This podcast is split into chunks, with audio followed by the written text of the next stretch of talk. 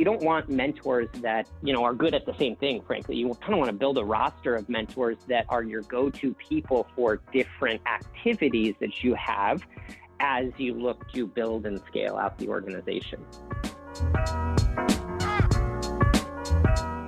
Hi, I'm Aaron Levy, and I have this crazy vision of a workplace where your manager doesn't suck, where instead of being the reason you quit your job is actually the reason you stay, where your manager is your coach, helping you to reach your full potential at work. I founded Raise the Bar, wrote Open, Honest, and Direct, and started this podcast to help companies transform their workplace by creating an environment where both the company and employee wins. In this podcast, I get to interview leaders who built high performing teams and learn from them on what it takes to unlock a team's potential. Today, I'm lucky to have Matt Kunkel, the co founder and CEO of LogicGate, a Chicago based SaaS platform which operationalizes regulatory risk and compliance programs for organizations.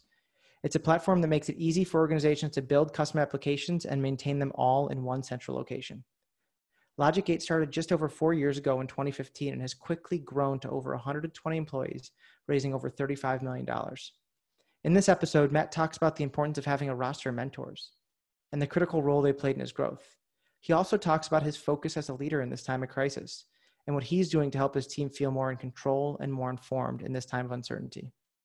He shares a playbook of tips and tools that you can use and we can use to lead through these times of uncertainty. Enjoy. Matt, welcome on the show. It's uh, it's great to have you, and thank you for making time during this everything that's going on. Thank you for making time. Yeah, no problem at all. Thank you, Aaron, for inviting me. I'm super excited to to chat with you. I listened to a couple of the podcasts, and uh, you've had some great, great folks on. So I'm excited to have the conversation.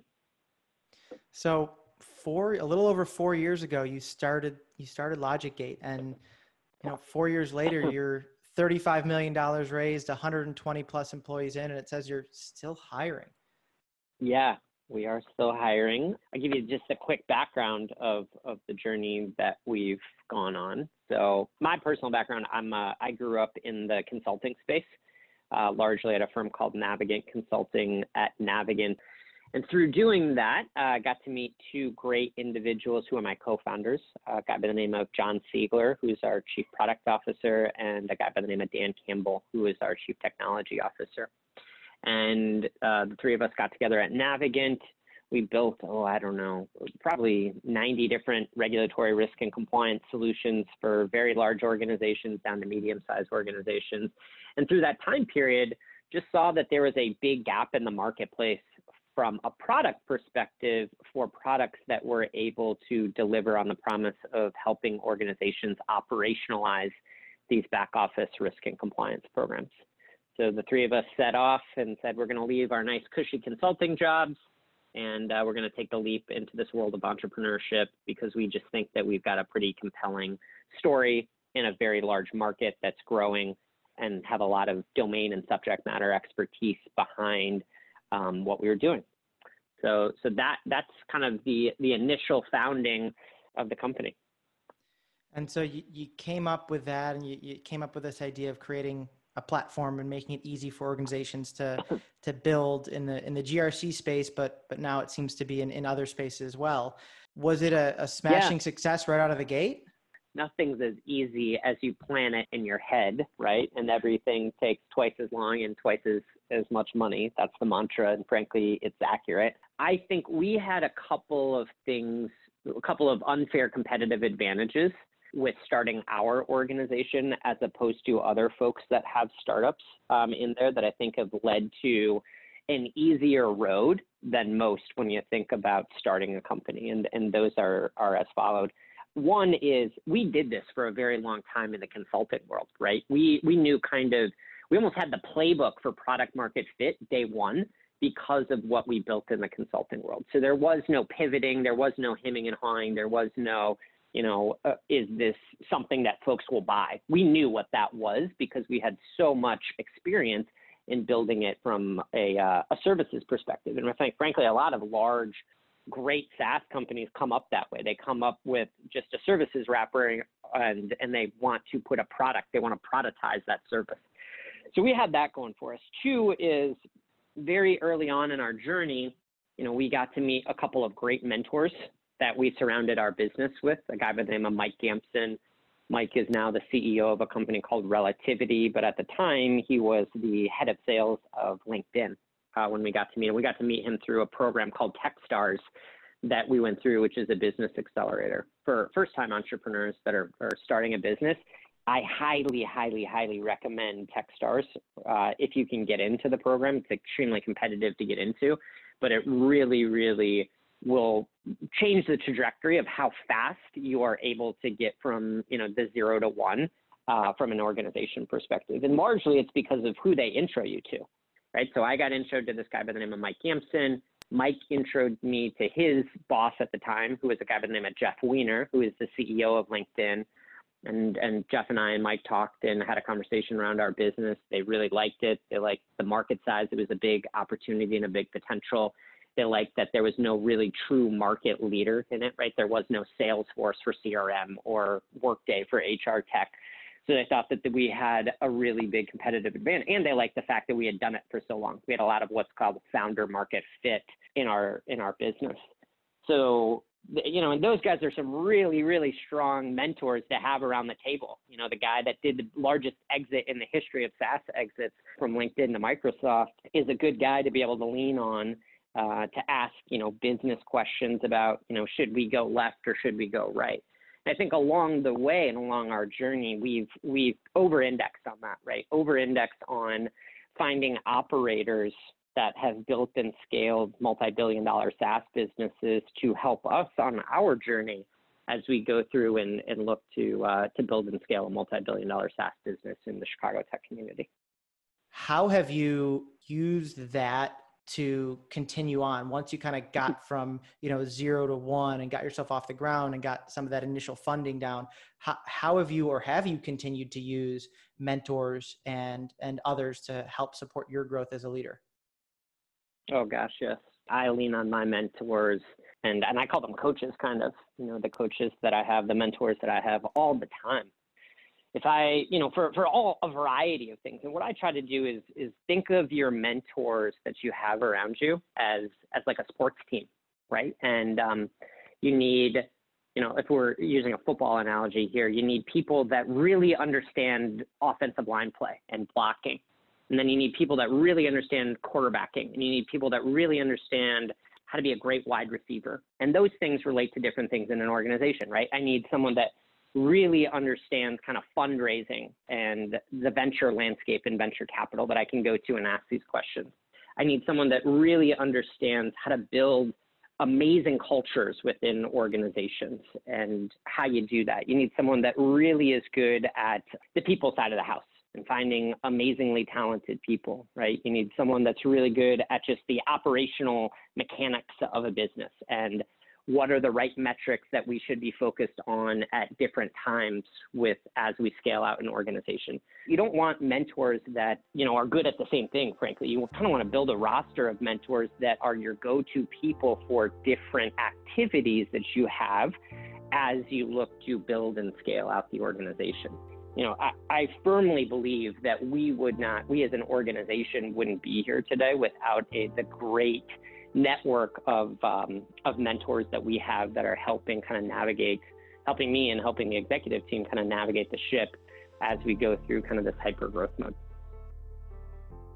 How do you go about kind of creating that mentor relationship and and establishing that? Because it you know it sounds nice, but I've talked to others and it, it can be a little bit uncomfortable, awkward, not really sure how to get that going.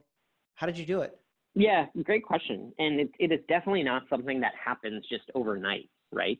And I think the best relationships with mentors honestly become more friendships than anything, right? You feel like you, I am totally okay texting this person, calling this person at all hours of the night to celebrate great wins with them and tell them about great things and to ask for advice. The, the thing to take away is you can't just snap your fingers and say, oh, I've got a great mentor network it's work, it's time, it's effort that you have to put into that. And it's really just relationship building at the end of the day. I think one of the biggest things that I do is I try never to say no to a coffee meeting with anyone, right? You never know who is going to be a great mentor, a great person to lean on, a great, you know, to the analogy that we used earlier, a great person to add to your team because they have a really, really super unique skill set in, in some particular area in there. So it's it's forming bonds and relationships that ultimately potentially, you know, form into, you know, formal or informal mentorship arrangements. And all mentorship arrangements don't have to be formal arrangements, right? You like I have a ton of very informal mentor relationships, coaching relationships, uh, other CEOs in network that you know we we both bounce ideas off of each other and and ask each other questions. And frankly most of them are like that. You know i only have two that are what i will call more formalized in there. And it, it, it really i think it gives especially the ceo but really anyone on the executive team and i would argue anyone that's on kind of your a, a management team should have those mentors, right? Should have people that have been there, done that before them, because it just helps you avoid pitfalls, right? Why make mistakes? it doesn't mean that you've got to use every single piece of information that they provide you. What they're doing is they're providing you data points that you then can use in the holistic picture that they might not have, right? You are way closer to this than they are because you're in the business, you know, running it, building it day in and day out. But they can provide really, really good data points of, hey, you know, I've lived through the situation that you're going through right now. You want to turn left here, and let me tell you why you want to turn left and do it this way, as opposed to right, which is potentially how you're thinking about this today. It sounds like you have a, a number of wonderful relationships where they're friends, mentors, peers. What would you say are two or three of the traits or actions which like really make a good relationship, a good mentor relationship work? There's a couple of them, right? I think one is, you know, it's a give a give take relationship. You always want to, you know, and some sometimes that's harder, right? To to for me to give to Jeff Weiner is much much harder for him to give to me, right? But I think ultimately my philosophy is that all evens out in the end. So there's definitely relationships that I have with folks that I'm giving much more. For example, you know, I'm a mentor to the the new TechStars classes that come in right? And I'm giving much more to them than I'm taking from them in there. So I think it's, you know, one is you just want to have a, a, balance across the board of, of how much you're giving and how much you're taking from a mentorship perspective and relationship perspective in there. And then two is is really you got to spend time on it, you know, and dedicate time within, you know, we're all incredibly, incredibly busy people but make sure that you block time to have these conversations, to go on these coffee meetings, to meet new people um, in there. I think it, it really pays off in spades in the end. Speaking of time spent, as the CEO, where are you spending your time now and your energy, and, and how has that changed from you know day one when you started the business to to four years later as you've grown and and even now in, in the current climate? I think largely it's kind of the same couple spots, which is number one is our people, right? And I, I think to have to build great organizations, the bedrock of amazing organizations is the people that they have in those organizations, right? And you want to bring in people into your organization that really are inspired by the mission and what you, uh, as an organization, are are put on this planet to do. And then two is you want to bring in people that really have the same kind of beliefs, right? The, your, your core values, what you believe as an organization, what's in your DNA as an organization, not just from a work perspective, but their own kind of personal life perspective, right? People that do the right thing, even when no one's looking. People that are team players and, and want to be as one. And it's not about me getting recognition, it's about the team winning and the overall team goal, right? People that uh, really love to embrace curiosity and learn and push the envelope and, and don't like complacency, people that like to raise the bar and you know the, the words of this isn't my job never utters their mouth right? So you want to bring in those those sort of caliber people that have those core values because ultimately the culture that you have in an organization is so hyper critically important. Like i've talked to so many people that really say you can brute force your way to a lot of things from a startup perspective, like zero to 10, zero to 20, almost zero to 30 million in ARR. You can literally just brute force that if you have the right people that are on in the right seats at the right time on the bus that really truly believe in what you're doing as an organization, believe in the core values that you have, and that's how they act day to day because that informs the culture that you're going to drive into the organization. You sprinkle on top of that some good product market fit, and that's where you can really build out a, a very large business on top of that. So the people is is a big part of it. I think part of my job right now is from a people perspective is reducing fear, right? I think a lot of us are just paralyzed because we're we're afraid, we're grieving during this time period. A lot of a lot of I think the the anxiety, the anger, the frustration is just grief of what's going on because there's lack of information, there's lack of control and lack of uncertainty. So from my perspective, if I can do things to give back to the best of my abilities information which is something you definitely can do as a CEO, right? It's just communicating and over communicating. And frankly, I don't think there, especially during this time, there's as much, you can't communicate enough to employees about what's going on. You, you give them the information that they need to feel like, okay, I'm, I'm in the loop. You're transparent with that information. You're open, you're honest, good things or bad things, and you're empathetic with it. So just being really empathetic with people, uh, understanding their current situation, and really, you know, driving what you can do as a CEO to reduce the fear that they have. Because ultimately, if you can do that, then what they can do is put the resources and energy away from kind of being afraid about things and back to where it should be, which is implicitly taking care of your customers. And that's the other thing, right? It's people, and then especially now it's customers people need to be doubling down, tripling down, quadrupling down on your customers right now. This is not a growth time. This is a uh, how do we focus on our customers? How do we focus on retention? How do we focus on potentially expansion? And how do we focus on making our customers hyper successful on, on what we do and, and what they've already purchased with us? What I'm wondering is if I'm a CEO um, listening to this, what are some of the things you did, or what would it look like to give back information, to give back control, or help help my team feel like they're in more control, or feel like they have some more certainty? As you mentioned, those are some of the things that are that are really be, leaders are, and individuals are being challenged with. Yeah, I think a big one is just being really open and honest and transparent with them about all the information. And that, that starts at literally like the financial level we tell our employees basically anything that we would tell our board, right? This is we the budget and the goal was to get to X number because of what COVID's looking at. That means we're going to get to Y number, right? Mm. Um, in here, and and if we only get to Y number, what does that mean from our our plan, right? We we told you guys that we were going to expand headcount by 100 people this year. Well, is that really realistic anymore? Probably not. So we're going to do a reforecast and we're going to look what that that looks like. We're going to work with the different business heads on what that means in here.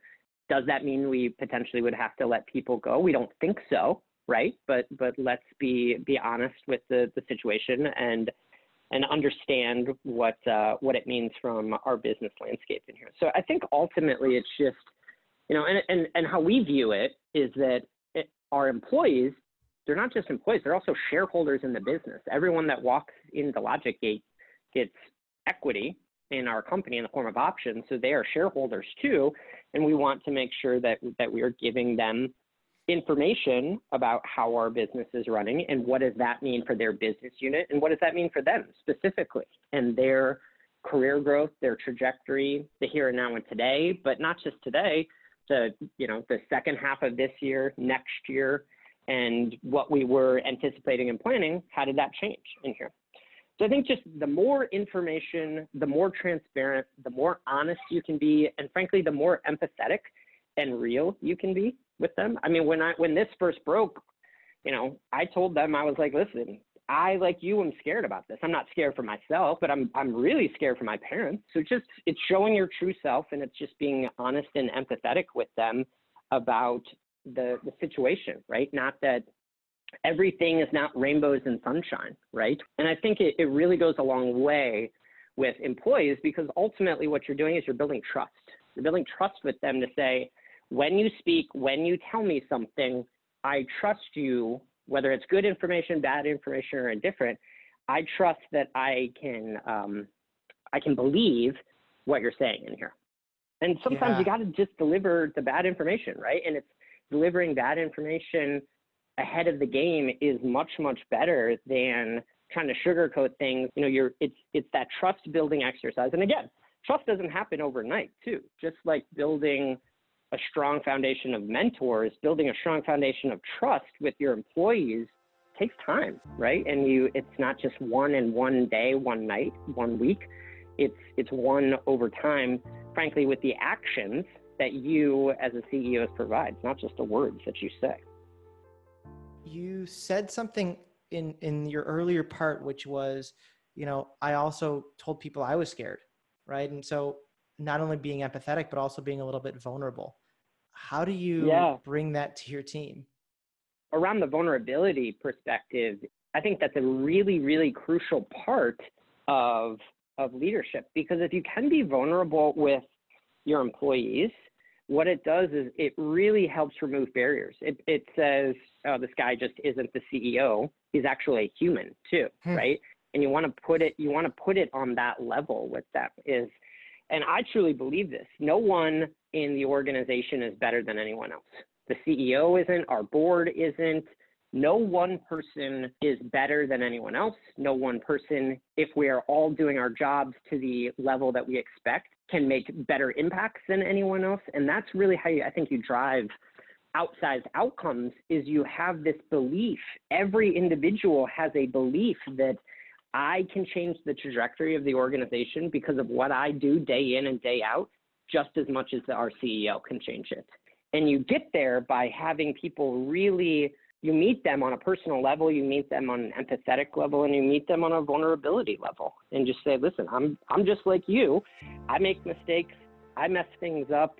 You, in this journey, can affect the change of the organization and can get us to where we ultimately all want to be because we're all bought in on that just as much as I, as the CEO, can. And that's powerful. If you've got, you know, 20 people, 50 people, 100 people, 200 people, 500 people thinking that way, man, you can make the moves fast. One of the things that we really focus on is understanding our, our employees and what I think great leaders do this understanding what motivates their employees. People are motivated by wildly different things, right? Some people mm. are motivated by what we were just talking about, right? You know, I really want to see day in and day out how I affect change in the organization. And then once you once I show you that, I want more and bigger responsibilities, bigger projects, the ability to affect change in a in a bigger, bigger, bigger way. Some people are just motivated by money. And it's like, listen, this I've got financial obligations that I have to adhere to. This is what I need to make from a cash perspective, and that's what's going to motivate me. Some people are motivated by work-life balance and say, listen, I'm going to commit to this. I will get this done, but I'm going to get it done on my own time. And I'm not going to work nine to five. I'm going to work six to six, right? So you just, re- you really need to understand on a literal employee by employee level what motivates them, what pushes them to kind of get to the next level that they have. And then as you think about how, you know, you build, you build their success plans, you have those things in mind it's like you kind of have this uh, a roadmap that that I've you know been able to to parse together from what you've shared because it's been just so clear and focused which is right it's understanding those motivations of my people on, on an individual level is is key to driving team performance. But then it's also that you, you shared earlier which is being clear being transparent being empathetic and vulnerable in the way in which you communicate and the way in which you act with them and and then finally you shared or at the start you shared build a roster of mentors to help you see what you can't see. I, I mean i think i couldn't have asked for a, a better set of three things to to focus on as a leader myself. So grateful for you sharing grateful for you spending your time and uh, this has been tremendously impactful. Yeah thank you so much. I had a lot of fun uh, with the conversation. It was great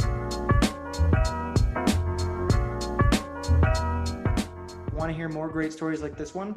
Subscribe to us on iTunes, Stitcher, Spotify, or wherever you get your podcasts. If you enjoyed this episode, leave us a review.